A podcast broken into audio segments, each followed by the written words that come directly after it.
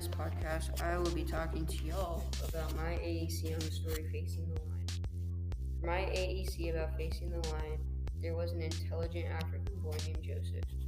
Joseph wanted to get into a new school that would help him a lot, but every time he tried to ask that he was a new student coming to the school, the guard would chase him away and not let him in. Joseph watched all the students go inside and realized what he had to do to get in. So he went home and a little bit later came back to the school with an admission letter, hoping that the guard would let him in.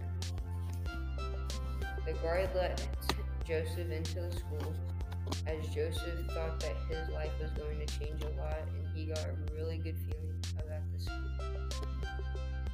Joseph overcame many obstacles, but the main one that he overcame was getting into the school he wanted into by submitting an admission letter by submitting an admission letter that he had to write.